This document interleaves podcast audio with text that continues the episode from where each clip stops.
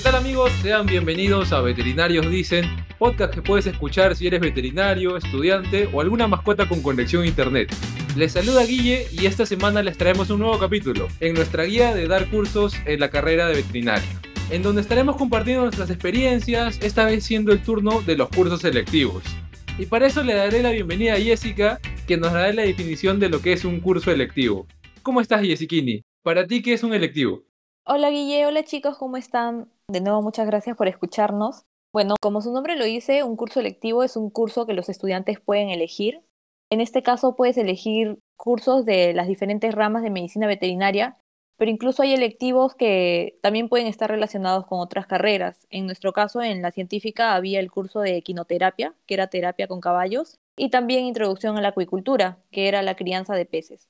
Bueno, en este caso no es necesario llevar todos los cursos selectivos, pero sí tienes que llevar un determinado número de créditos para poder graduarte. En la científica, nuestra universidad, eran 12 créditos. Tenías que llevar 12 créditos electivos para poder graduarte. En mi caso yo llevé como 5 electivos.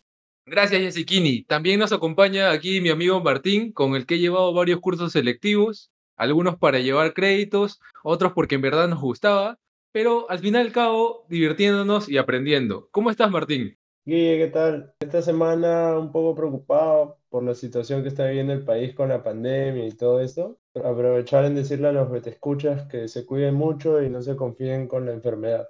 Así es, amigos. Esperamos que todos se encuentren muy bien en casa, con buena salud. Y también está aquí Cintia. Nunca coincidió con nosotros en ningún electivo, pero que cuando todos estábamos juntos yendo a casa, siempre nos contaba cómo le había ido en esos cursos. ¿Cómo estás, Cintia? ¿Cómo ha estado tu semana? Hola, ¿qué tal, Guille? Nada, feliz por estar aquí. Un saludo para todos nuestros escuchas y muy feliz de estar con ustedes nuevamente en este episodio. Esta semana he tenido un aumento en mis seguidores en la Gatera Bet. Muchas gracias a todos por seguir apoyándonos, tanto a nosotros como a nuestros emprendimientos personales. Y espero que disfruten mucho de este podcast en donde vamos a hablar de lectivos e informarles un poco más de qué se trata todo esto. Entonces, gente, como dijimos, parte de los requisitos de la carrera es llevar una cierta cantidad de créditos en los cursos selectivos. Los hay para todos los gustos, de todas las ramas y con todo tipo de exigencias. Y es por eso que les pregunto, ¿cuál es su electivo favorito? Ya empiezo yo. Mi electivo favorito, la verdad, fue anatomía quirúrgica. Fue un curso lectivo al que fui con mucha emoción porque sé que nos iban a enseñar como una pequeña introducción a lo que iba a ser el curso de cirugía. Y me gustó mucho también porque lo pude compartir con una gran amiga que nos acompaña acá, que es Jessica. Hola. Y lo pasamos juntas, fue bastante divertido. Tuve, bueno, en realidad tuvimos la experiencia de poder practicar una OVH en Cuyes con ayuda del doctor Gianmarco que es anestesista y anestesia silvestres, exóticos y demás. Una esterilización. Ajá, una esterilización. A mí me gustó bastante porque en este curso nos enseñaron muchos patrones de sutura y en realidad no sabía hasta ese momento que existían tantos patrones para diversos tejidos. Por ejemplo, si trabajamos con vejiga, tiene que ser un tipo de sutura especial. Si es simplemente una herida en la piel, utilizamos ya un patrón continuo simple. Entonces fue muy interesante y creo que me ayudó bastante para el curso de cirugía, me sirvió muchísimo para al menos no estar tan en cero, ¿no? Y tener conocimiento de algunas cosas básicas. Ya, yo. Mi curso favorito fue conservación de fauna silvestre. Es un curso donde principalmente nos enseñan sobre especies que están amenazadas. Nos enseñan un poco sobre su taxonomía, su fisiología, los nombres científicos, también sobre las organizaciones que se encargan de la conservación de estas especies, como la IUCN, como el mismo CERFOR, y en sí, en general nos enseñan el rol que tienen estas especies en el mundo y por qué es importante su conservación. Pero lo que más me gustó de este curso fue el viaje que tuvimos a Tingo María, donde también pudimos observar especies de la localidad, aprendimos un poco sobre su nutrición, etología sobre estas, y también se pudo hacer turismo y pasar muy buenos momentos. Yo también tuve la oportunidad de llevar el curso con Cintia, que justo está acá escuchándonos y haciendo el podcast también. Oli. Y la verdad fue una experiencia inolvidable. En tu caso, Martín, ¿cuál es tu favorito? La verdad es que estoy entre dos selectivos que me gustaron bastante cuando estuve en los primeros ciclos, que eran biodiversidad de fauna silvestre y sinología. Biodiversidad porque justo ese ciclo nos tocó una profesora que era bastante práctica, y con esto me refiero a que nos llevaba al zoológico de la Inmaculada, ¿te acuerdas ahí? Claro, claro. Un saludo a la profesora Patricia. Y bueno, ahí fue la primera vez que tuvimos experiencia con animales silvestres, donde nos enseñaban los cuidados, los protocolos que se tenían que tomar para cada especie distinta. Y sinología, porque el profesor que tuvimos fue el que creó y dictó el primer curso de sinología de Perú, si no me equivoco. Entonces la experiencia y sabiduría que traía en sus clases era única. Nuestro profesor era hermano Maniero. Claro, el profesor hermano Maniero, que en paz descanse, un gran profesor de sinología. Yo también tuve la oportunidad de llevar con él. Y en mi casa la tengo un poco difícil eh, elegir también, así como Martín, un curso electivo favorito. Pero yo me iría más por el curso de juzgamiento de ganado. No tanto por los temas que tocaron, porque ya los había tocado algunos en otros cursos como bovinos, pero sí por los logros que yo obtuve a partir de este curso. Fue una experiencia bastante bonita, bastante bacán, porque justo lo llevé cuando la universidad participaba en el torneo de juzgamiento de ganado, lo que vendría a ser el campeonato interuniversitario de juzgamiento de ganado, que lo realiza siempre la Universidad Científica del Sur en la Feria Ganadera de Ganado Holstein y Ganado Brown Swiss, en el que participamos con todos mis amigos del curso, representando a la científica. Y en este curso me tocó a mí ser delegado y por eso le puse bastante empeño, bastante dedicación. Comencé a nutrirme bastante de las enseñanzas que nos daba el profesor Vilela, también nos enseñó el profesor Manuel Rosenberg. Y cuando nosotros participamos en este concurso de juzgamiento, nuestro equipo quedó primer lugar. Y bueno, también de manera individual quedó primero un amigo que le mando un saludo a Andrés, que seguro debe estar escuchando este capítulo. Y bueno, me gustó bastante porque el trofeo, el primer puesto, quedó en casa, ¿no? En nuestra Universidad Científica del Sur. Y fue una experiencia, como digo, bastante enriquecedora para mí, para la formación, porque yo cuando después fui a trabajar a algunos establos, a tener prácticas en otros establos, podía reconocer características que hacían mejor a una vaca que tenía mejor desempeño lechero y mejor rendimiento en cuanto a patas y cosas que vemos en este curso, ¿no? Como habrán visto, llevar un electivo depende mucho de varias circunstancias, como lo son el tiempo, la apertura del curso y en algunos casos la prioridad de inscripción, dando como resultado que algunas veces nos llevemos el electivo que queríamos. Así que les pregunto, ¿qué electivos les hubiera gustado llevar? Eh, guía, a mí me hubiera gustado llevar un curso que se llamaba Introducción a la Acuicultura, me parece, porque me resultaba interesante saber cómo era el tema de la crianza de especies acuáticas, lo que son las piscigranjas, o sea, los cuidados, el manejo y la alimentación que se tienen que hacer. Pero creo que esto solo estuvo un par de ciclos, porque de ahí nunca más lo volví a ver o creo que lo derivaron para la carrera de biología marina. Al igual que Martín Guille, yo también quería llevar el curso de acuicultura porque me gustaba mucho el tema de la crianza de peces, pero como dice Martín, al final creo que el curso se cambió para la malla de biología marina y en medicina veterinaria no podíamos llevarlo. Así que en esta ocasión hablaré de otro curso que también quise llevar y no pude, lamentablemente, que era el curso de nutrición de animales silvestres con el profesor Michael Tello. Un saludo por ahí para el profe. Muchos saludos, mucha estima se le tiene, la verdad. Y era un curso que me gustaba bastante, tenía mucha emoción de, de poder llevarlo porque se formaban grupos y teníamos que ir para Huachipa y podíamos ver cómo repartían el alimento, cómo lo cortaban, cómo era todo el proceso, ¿no? Y las diferentes dietas en diferentes tipos de animales, ¿no? Ya sean reptiles, aves, mamíferos, ya sean carnívoros o herbívoros o omnívoros, en el cual la dieta es muy variable, ¿no? Y ahí también nos enseñaban mucho lo que es el programa Nutrition. Y en ese entonces yo estaba orientada a dedicarme a fauna silvestre. Actualmente yo me estoy dedicando a medicina felina de lleno, pero en ese momento yo tenía ya previsto que me iba a dedicar a fauna silvestre. De por sí había hecho prácticas y todo con silvestres, entonces me interesaba mucho poder aprender a formular las dietas. Es básico, en realidad, al momento de que trabajas con una especie silvestre que quieres conservar o mantener, ¿no? Que se sigan reproduciendo o tenerlas en cautiverio, reintroducirlas, etcétera. Entonces sí, el curso me gustaba muchísimo. Fue una pena muy grande, de verdad, para mí no poder llevarlo. Claro, Para los betescuchas que nos siguen de otros países, el zoológico de Huachipa es uno de los dos zoológicos que se encuentra dentro de Lima Metropolitana y en el cual muchos veterinarios o muchos estudiantes de veterinaria de nuestra universidad realizan sus prácticas, también realizan voluntariado, muchos cursos relacionados al tema de fauna silvestre se dan en el campo que te brinda el zoológico de Huachipa. Así que cuando nos referimos a Huachipa, netamente nos referimos a este zoológico. Es uno de los dos, como digo, que se encuentra en Lima y que muchos de nosotros estamos familiarizados con él. En tu caso, Yesikini, ¿qué curso lectivo te hubiera gustado llevar? A mí me hubiera gustado llevar medicina veterinaria alternativa, que es un tipo de medicina donde no se conoce en sí su eficacia porque no ha sido probado por estudios científicos, pero hay testimonios de personas que dicen que sí funciona. Por ejemplo, en esta medicina alternativa se encuentra la acupuntura, electroacupuntura, ozonoterapia, el reiki, medicinas tradicionales con hierbas, etc.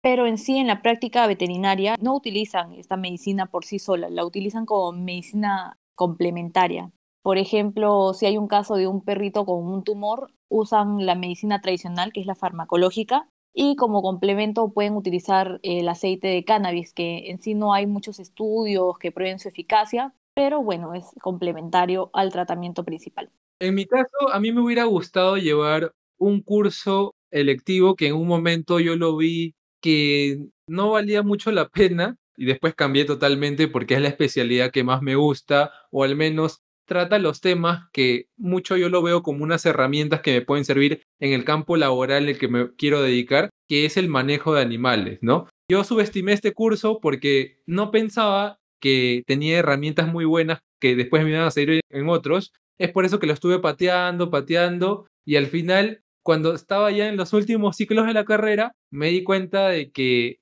no era viable llevarlo ya que se cruzaba con cursos obligatorios importantes y estaba como que digamos programado para que se lleve muy bien sin tener ningún percance en el segundo ciclo, que estaba muy bien acomodado, muy bien fijado y que no se te cruzaba con ningún otro curso. Este curso de manejo, yo le recomiendo a los vetescuchas que la base de la medicina veterinaria es poder saber cómo interactuar con un animal y las herramientas que te da el manejo de animales domésticos. También puede haber de repente un electivo que sea manejo de animales silvestres, como también un electivo de manejo de animales mayores, te pueden servir en el área que tú te quieras enfocar. Sobre todo porque nosotros hoy en día velamos mucho por el bienestar animal. Entonces tú tienes que comprender las herramientas de cómo manejar a tal animal, qué cuidados darle, cómo tratarlo, cómo manipularlo y cómo tener las medidas correctas de contención y de inmovilización para el tratamiento de un animal. Porque como siempre yo digo, es muy importante el bienestar animal.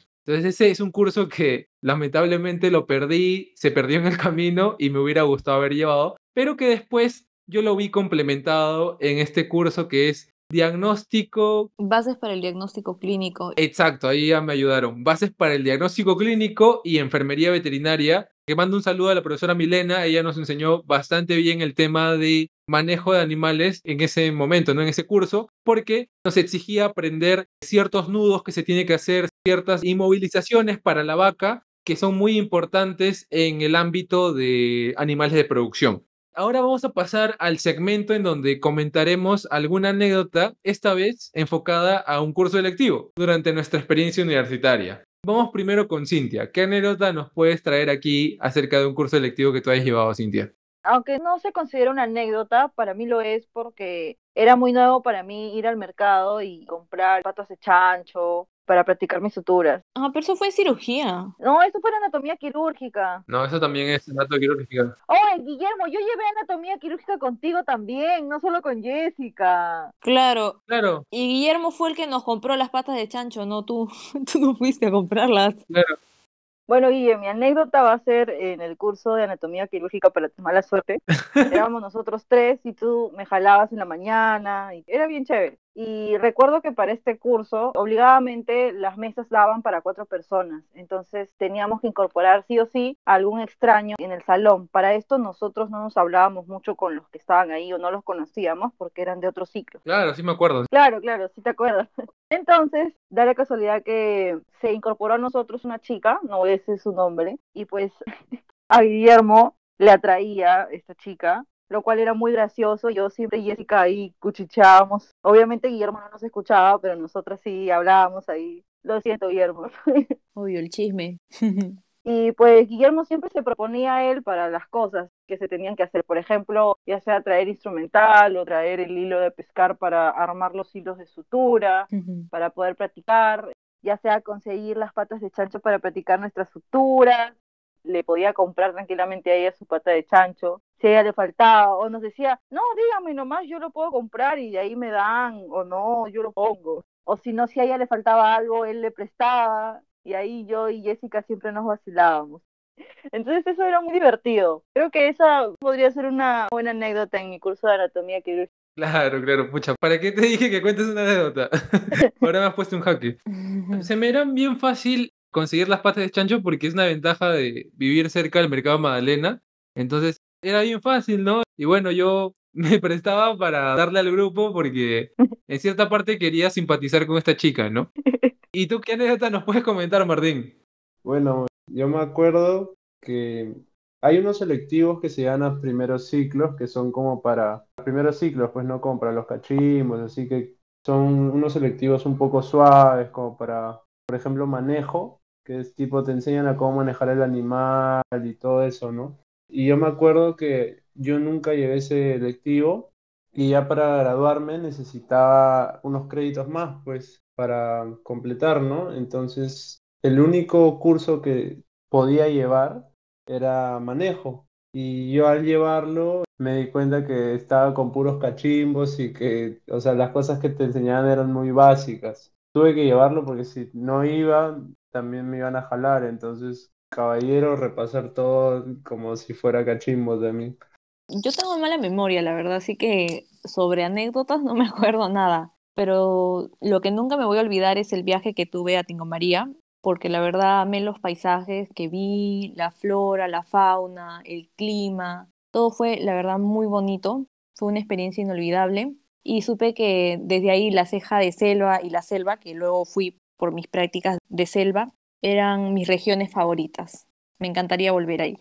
Jessica, ¿te acuerdas en el curso de conservación de fauna que nosotras nos quisimos ir del hotel para la ciudad? Claro. Y no había ningún carro que nos quería llevar, pero luego encontramos uno después de estar, creo, una hora en la carretera. Que de la nada apareció como un taxi. Ajá, una mototaxi. No, no era una mototaxi, era un, un carro de un tipo, no sé, para qué había ido al hotel. Y nos llevó, y no nos cobró.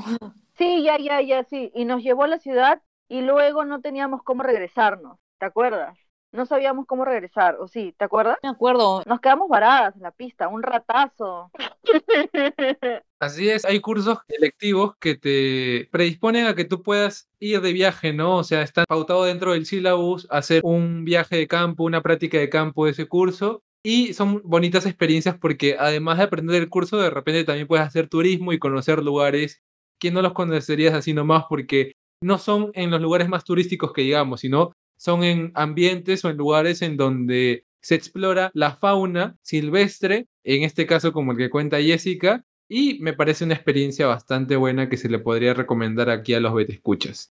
En mi caso, yo voy a contar una anécdota que está relacionada con el curso de cirugía de animales mayores. Una anécdota que nos trajo a un ternero bastante querido en su tiempo. Saludo ahí para la vaca perro, que es una vaca que nos ha acompañado bastantes ciclos, una vaca que nos tocó realizar cesárea ese ciclo que yo lo llevé, un ciclo en verano, llevé selectivo, y dio a luz a un hermoso ternero que tuvimos que nosotros ser niñera de ese ternero durante bastante tiempo, porque este curso, a pesar de ser de cirugía de animales mayores, netamente cirugía, un cirujano veterinario, un médico veterinario que está metiendo mano a un caso clínico como el que sería un parto, su responsabilidad no queda ahí nomás cuando termine el parto, sino el médico veterinario debe asegurar que el ternero se encuentre bien, que esté bien cuidado, que responda bien a los estímulos, que todos sus sentidos estén en lo más correcto, ¿no? Para que esto no conlleve a una muerte temprana porque de repente no se hizo el correcto manejo a las primeras horas de nacido.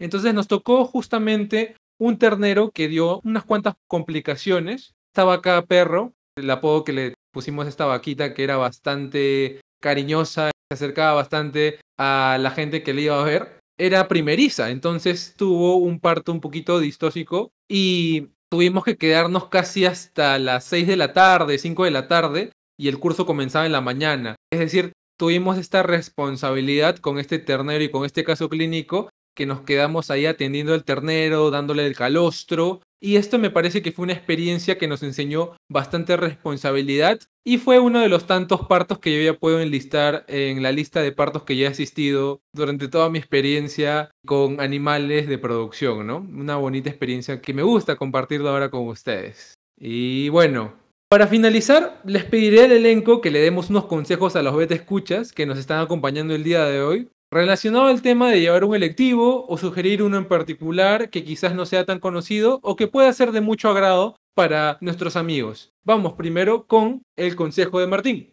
Bueno, para todos los que te escuchas, obviamente elegir el electivo que más les llame la atención. Muchas veces nos vemos obligados a llevarlos porque la malla te lo pide para poder egresar o titularte. Y si ese es el caso, te recomiendo que lo lleves en un horario no tan cargado, porque muchas veces en la carrera, en un ciclo llevas de 7, 8 cursos, y muchas veces un electivo es llevar 8 cursos, entonces te carga mucho el horario y muchas veces por esto se te complican otros cursos. Entonces mi recomendación es que si no quieren llevar un electivo en ese ciclo, déjenlo para otro que tal vez no sea tan cargado, de repente para verano, o de repente lleven un ciclo, como hace mucha gente, de puros selectivos, que también es recomendable. En tu caso, Cintia, ¿qué consejo le podrías dar a nuestros escuchas? En mi caso, por experiencia personal, yo les diría que traten de llevar sus selectivos, vean bien, prográmense bien los cursos que van a llevar, ya que, por ejemplo, yo dejé para el final algunos selectivos, entonces llevé mis cursos de la malla curricular, los obligatorios, pero al final cuando yo estaba por terminar la carrera me faltaban dos selectivos y eso me hizo demorarme un poco más. Entonces creo que tener eso en cuenta les puede ayudar bastante para programarse y tratar de acabar la carrera en realidad. En realidad la idea no es acabarla lo más rápido posible, ¿no? Es aprender y disfrutarla. Pero sin embargo, si tú eres de los que quiere acabar en los cinco años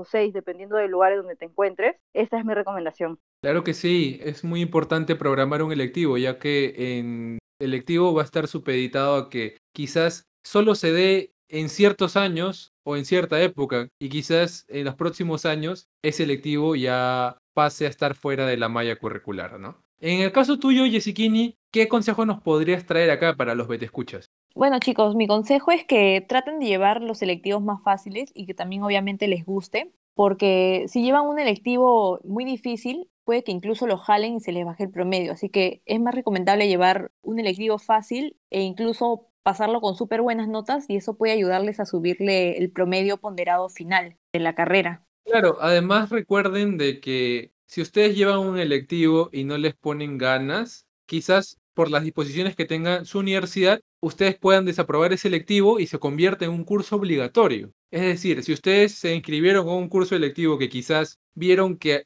el paso del tiempo no era de su agrado, yo les recomendaría que se retiren de ese curso y quizás opten por inscribirse el siguiente ciclo en un curso electivo que más les llame la atención. Porque hemos conocido amigos, y creo que aquí todos me pueden dar la razón, que han jalado electivos por no ponerles el empeño necesario o porque no les gustó en el transcurso del ciclo y no se retiraron. Y bueno, yo también quería compartirles otra sugerencia, otro consejo que es el tema de que investiguen en internet o que compartan con otros amigos de otras universidades, de otros países, qué electivos ellos llevan. Quizás pueden encontrar un electivo que no esté en su universidad, pero que sea bien chévere, sea de su agrado o que piensen que es una buena herramienta para su formación académica y ustedes pueden juntar un grupo de amigos para poder exigir este curso en la universidad y quizás dentro de la facultad los profesores o los encargados de esta área se encarguen de buscar a un docente externo y abrir un curso similar o el mismo curso, ¿no?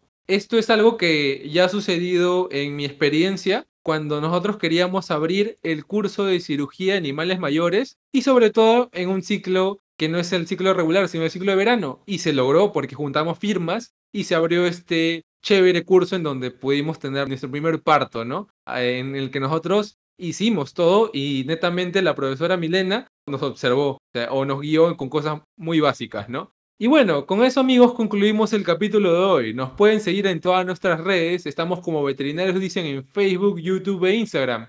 Y escuchar los capítulos en Spotify, Apple Podcasts, Evox y Google Podcasts. No se olviden de reventarnos la caja de comentarios contándonos cuál ha sido su electivo favorito, cuál le gustaría llevar o ya han llevado. También nos gustaría saber cómo fue su experiencia en ellos y de igual manera, si tienen alguna duda en alguno en particular, no duden en preguntarnos que estaremos encantados de responderles durante la semana. Así que ahora doy el pase aquí a mi amigo Martín y a Cintia y quizás también Jessica para que den sus redes sociales, sus proyectos que están haciendo ahí en su Instagram. Le doy el pase primero a Martín. Chicos, espero que les haya gustado el capítulo de hoy y como siempre no se olviden de seguirme en mi página en Instagram y en Facebook, farmbet.shop y nada, les deseo una excelente semana. Chévere. Y ahorita le damos el pase a Cintia. Bueno chicos, espero que hayan disfrutado mucho el segmento que hemos preparado hoy para ustedes. Igualmente me pueden seguir en la Gatera Bet en Instagram y la Cueva del Gecko Perú, en donde pueden ver a mis animales exóticos. Y Jessiquini, a nosotros nos toca nada más promocionar veterinarios dicen. Sí. Creo que me dijiste que ibas a estar compartiendo ahí unas historias, ahí interactuando con la gente, porque muchos ya te han preguntado qué es un podcast y tú estás ahí respondiendo de una manera bien chévere, ¿no? Claro, chicos, cualquier duda que tengan me avisan y, y yo les respondo. Así es, chicos. Esto ha sido Veterinarios Dicen. Tengan un bonito día, elijan bien sus selectivos y nos vemos la próxima semana.